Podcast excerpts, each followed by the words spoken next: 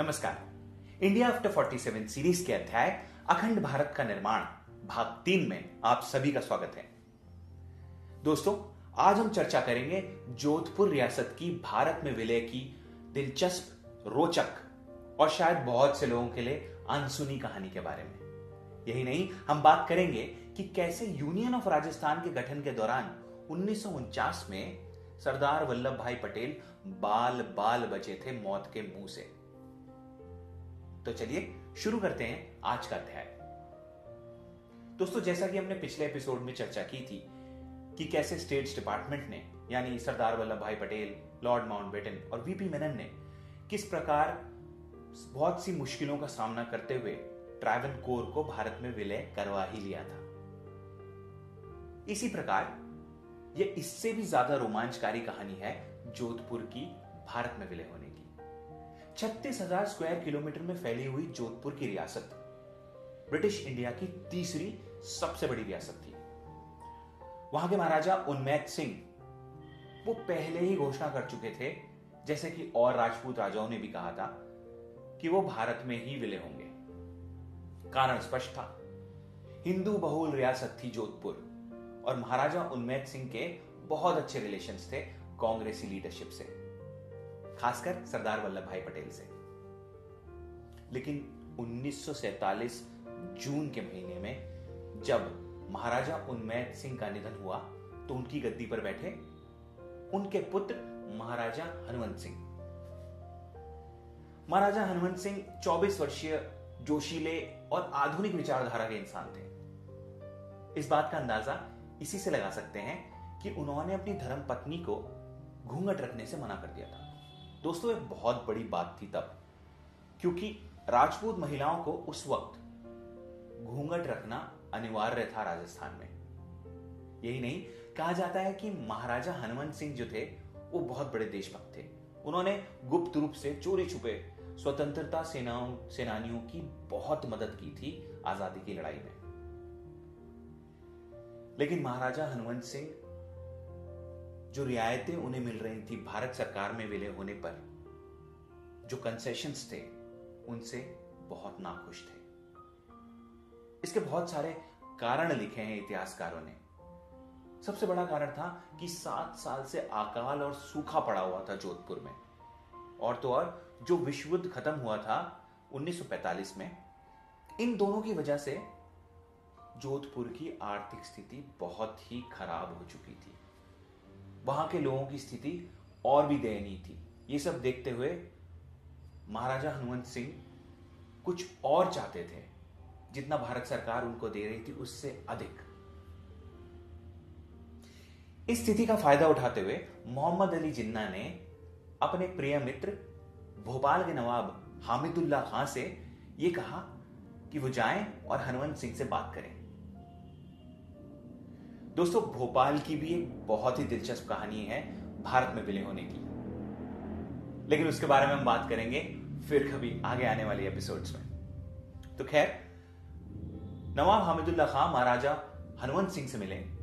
उनसे उन्होंने कहा कि चूँकि जोधपुर का बॉर्डर पाकिस्तान से लगता है तो पाकिस्तान के होने वाले सदर मोहम्मद अली जिन्ना से एक बार बात करने में कोई हर्ज नहीं है। हो सकता है वो उनकी सारी रियायतें या कंसेशन या मांगे पूरी कर ले। तो नवाब हमीदुल्ला खान ने 6 अगस्त 1947 को मोहम्मद अली जिन्ना और महाराजा हनुमंत सिंह के बीच मीटिंग फिक्स कर दी।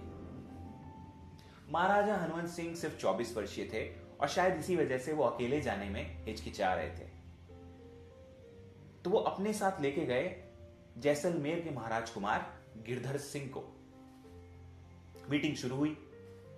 सबसे पहला प्रश्न महाराजा हनुमंत सिंह ने पूछा कि जो रियासतें पाकिस्तान में विलय होंगी, उनको क्या मिलेगा? इस पर मोहम्मद अली जिन्ना ने कहा कि जो भी रियासतें पाकिस्तान में विलय होंगी, उन्हें भारत में विलय होने पर जितनी भी रियायतें मिल रही थी, उससे कई ज़्यादा सहूलियतें मिलेंगी। इसकी गारंटी वो देते हैं। फिर महाराजा हनुमंत सिंह ने कहा कि उन्हें कराची बंदरगाह को इस्तेमाल करने का पूरा अधिकार चाहिए, जिससे वो एक्सपोर्ट और आर्म्स इंपोर्ट कर सकें। यही नहीं, उन्हें चाहिए कि जो जोधपुर से सिंध तक रेलवे लाइन चलती है, उस पर पूरा अधिकार होना चाहिए जोधपुर का। इस पर मोहम्मद अली जिन्ना ने अपनी जेब से फाउंटेन पेन निकाला। एक कोरे कागज़ पर हस्ताक्षर किए। और महाराजा को पकड़ाते हुए कहा कि, और हाइनेस, आपकी जो जो मांगे हैं, वो इसमें लिख दीजिए, वो सभी पूरी होंगी।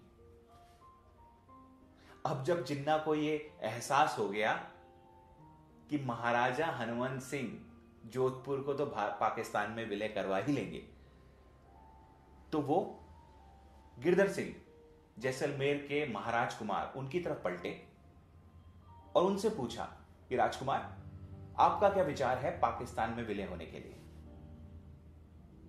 तो गिरधर सिंह ने कहा कि उन्हें कोई आपत्ति नहीं है पाकिस्तान में विलय होने के लिए, लेकिन उनकी एक शर्त है। और वो शर्त है कि अगर कल के दिन हिंदू और मुसलमानों में झगड़ा या दंगे हो गए तो जिन्ना न्यूट्रल रहे। दोस्तों, इस सवाल से वहाँ बैठे सभी लोग हक्के भक्के रह गए। वहाँ पे बैठे मोहम्मद जफरुल्ला अहमद, जो कि मुस्लिम लीग के एक नेता थे। उन्होंने बात टालने की कोशिश की। उन्होंने कहा कि जो अभी बंटवारे के दौरान जो दंगे हो रहे हैं, उन्नीस में, वो कांग्रेस के कराए हुए हैं। पाकिस्तान में ऐसा कुछ नहीं होगा, क्योंकि पाकिस्तान में हर शहरी को समान रूप से देखा जाएगा। महाराजा हनुमंत सिंह के मन में फिर भी शंका आ गई। इसका बहुत बड़ा कारण था।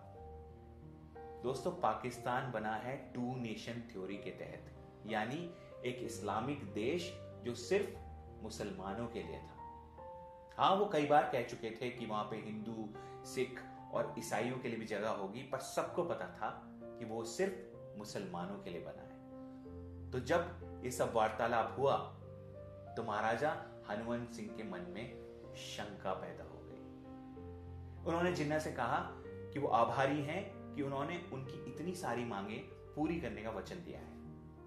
लेकिन उन्हें राजमाता और जो जागीरदार हैं रियासत के, उनसे बात करनी पड़ेगी। उसके बाद वो अपना निर्णय जिन्ना को बता देंगे। तो दोस्तों, इस वार्तालाप के बाद जोधपुर के निवासियों के बीच आग की तरह बात फैल गई कि हो सकता है कि जोधपुर पाकिस्तान में विलय हो जाए।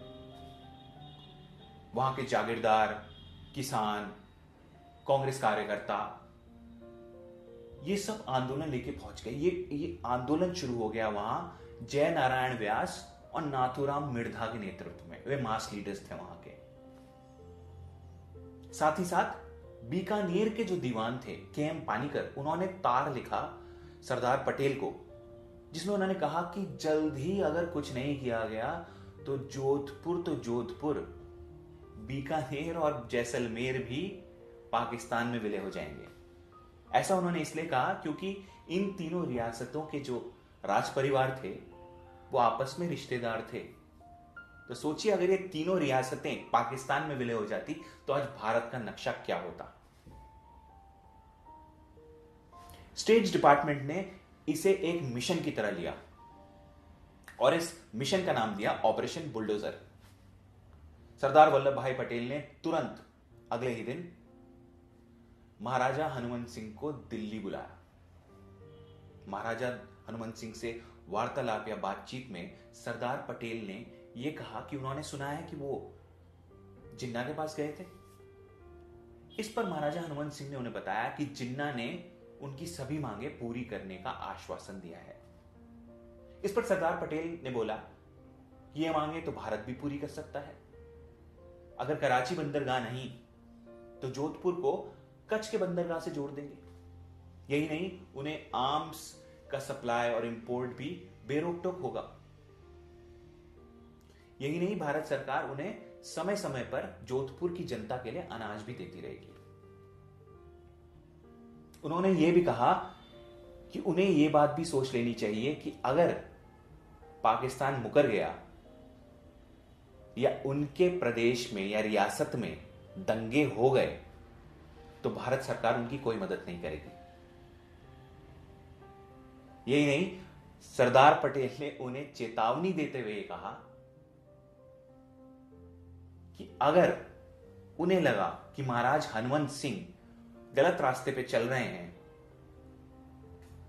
तो चूँकि वो उन्मैद सिंह के बहुत अच्छे दोस्त थे, उन्हें एक पिता के रूप में आना पड़ेगा और कठिन से कठिन पनिशमेंट या सजा देनी पड़ेगी महाराज हनुमंत सिंह को उन्हें अनुशासित करने के लिए।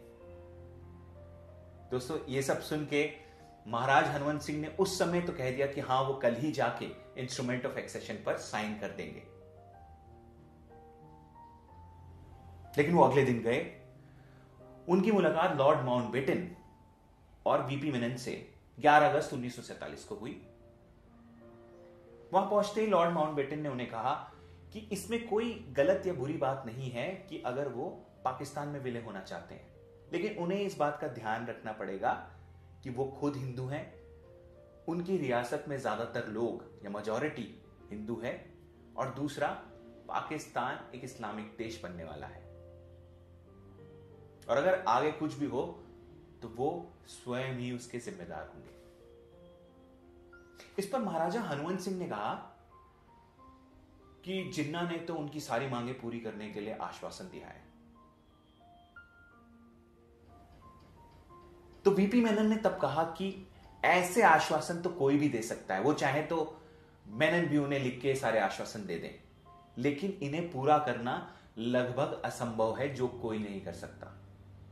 दोस्तों, अब इतिहासकारों ने यहाँ पर भी दो किस्से बताए हैं। वीपी मेनन अपनी किताब में लिखते हैं कि उन्होंने इस डिस्कशन के बाद या इस वार्तालाप के बाद उन्हें लेटर निकाल के दिया कंसेशन या रियायतों वाला, जैसा कि सरदार पटेल ने कहा था, महाराजा हनुमंत सिंह से। और उसके बाद, जैसे ही लॉर्ड माउंटबेटन गए बाहर, महाराजा हनुमंत सिंह ने उनके पास एक पेन हुआ करती थी। उस पेन का बटन दबाया। जो पेन, बटन दबाते ही point two two M M calibre की पिस्टल बन गई। उन्होंने वीपी मेनन की कनपट्टी पे वो बंदूक रखी और कहा I will not take dictation from you उन्हें बहुत ज़्यादा गुस्सा आ गया था।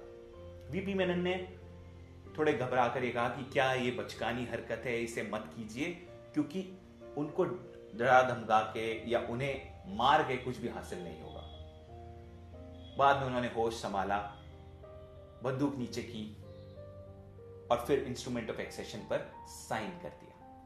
लेकिन राजस्थान के कुछ इतिहासकार ये लिखते हैं कि महाराजा हनुमंत सिंह ने ऐसा इसलिए किया था क्योंकि वीपी मेनन वीपी मेनन ने उन्हें कोई भी लेटर ऑफ़ कंसेशन या रियायतों वाला कोई भी लेटर जो सरदार पटेल ने कहा था, वो पहले नहीं दिया। वीपी मेनन चाहते थे कि वो पहले बार्गेन कर लें। अगर कम में ही जोधपुर के महाराज मान जाएँ तो इससे बेहतर क्या हो सकता है? वीपी मेनन भी अपनी जगह शायद गलत नहीं थे, क्योंकि उन्हें बहुत सारी रियासतों को भारत में विलय करवाना था। और वो चाहते थे कि उन्हें हर रियासत से अच्छा सौदा मिले। तो खैर, थोड़ी देर बाद लॉर्ड माउंटबेटन कमरे में आए। वीपी मेनन ने उन्हें बताया तो लॉर्ड माउंटबेटन ने उसे मज़ाक में उड़ा दिया। अब उन्हें पता था कि इंस्ट्रूमेंट ऑफ़ एक्सेशन तो साइन हो ही गया है और इस बात को तूल देना सही नहीं रहेगा। उसके बाद वीपी मेनन लिखते हैं कि बाद में जब भी वो और महाराज हनुवंत सिंह मिलते थे, वो इस किस्से को याद कर कर खूब हँसते थे।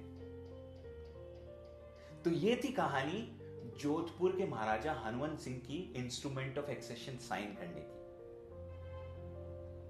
तो दोस्तों, एक बहुत बड़ा दिलचस्प किस्सा है जब यूनियन ऑफ़ राजस्थान का गठन होना था उन्नीस सौ उनचास में 30 मार्च उन्नीस सौ उनचास रखी गई थी वो तारीख, जिस दिन जैसलमेर, जोधपुर, बीकानेर, जयपुर और बाकी छोटी मोटी रियासतें जितनी भी थी राजस्थान की, उसको मिलाकर यूनियन ऑफ़ राजस्थान बनना था। 29 मार्च 1947 को वीपी मेनन जयपुर के लिए रवाना हुए प्लेन में। एक घंटे बाद सरदार वल्लभ भाई पटेल को भी आना था अपने प्लेन से जयपुर में। वीपी मेनन इसलिए गए थे ताकि वो तैयारियाँ देख लें। तो जब वीपी मेनन पहुँचे और जो निर्धारित समय था सरदार वल्लभ भाई पटेल का वहाँ स्थल पे पहुँचने का, उनतीस मार्च को, बहुत देर हो गई। लेकिन सरदार वल्लभ भाई पटेल वहाँ नहीं पहुँचे। अब सभी लोगों को चिंता होने लगी, क्योंकि राजस्थान में उस वक्त जो रेगिस्तान में जो तूफ़ान आता है, उसकी वजह से काफ़ी सारे एक्सीडेंट्स होने लगे थे। लोगों में चिंता भी होने लगी। वीपी मेनन ने जयपुर और दिल्ली के एयरपोर्ट पे फ़ोन मिलाया। लेकिन वहाँ किसी को भी सरदार वल्लभ भाई पटेल के प्लेन के बारे में कोई जानकारी नहीं थी। वो घबराते हुए तुरंत दिल्ली रवाना हो गए। दिल्ली में उन्हें जवाहरलाल नेहरू मिले। उन्होंने उन्हें बताया कि सरदार वल्लभ भाई पटेल का जो प्लेन था, उसका इंजन बीच रास्ते में बंद हो गया था। वो तो पायलट की सूझबूझ और बुद्धिमता थी कि वो जयपुर के पास एक सूखी नदी पे इमरजेंसी लैंडिंग करवा के सरदार वल्लभ भाई पटेल बच गए। वहाँ से वो पुलिस जीप में जयपुर पहुँच गए। वीपी मेनन जल्दबाजी में फिर जयपुर के लिए रवाना हुए। जब जयपुर में वीपी मेनन सरदार वल्लभ भाई पटेल से मिले तो सरदार पटेल ने एक प्यार भरी फटकार लगाते हुए वीपी मेनन से कहा कि मेनन तुम्हें दिल्ली जाने की क्या ज़रूरत थी?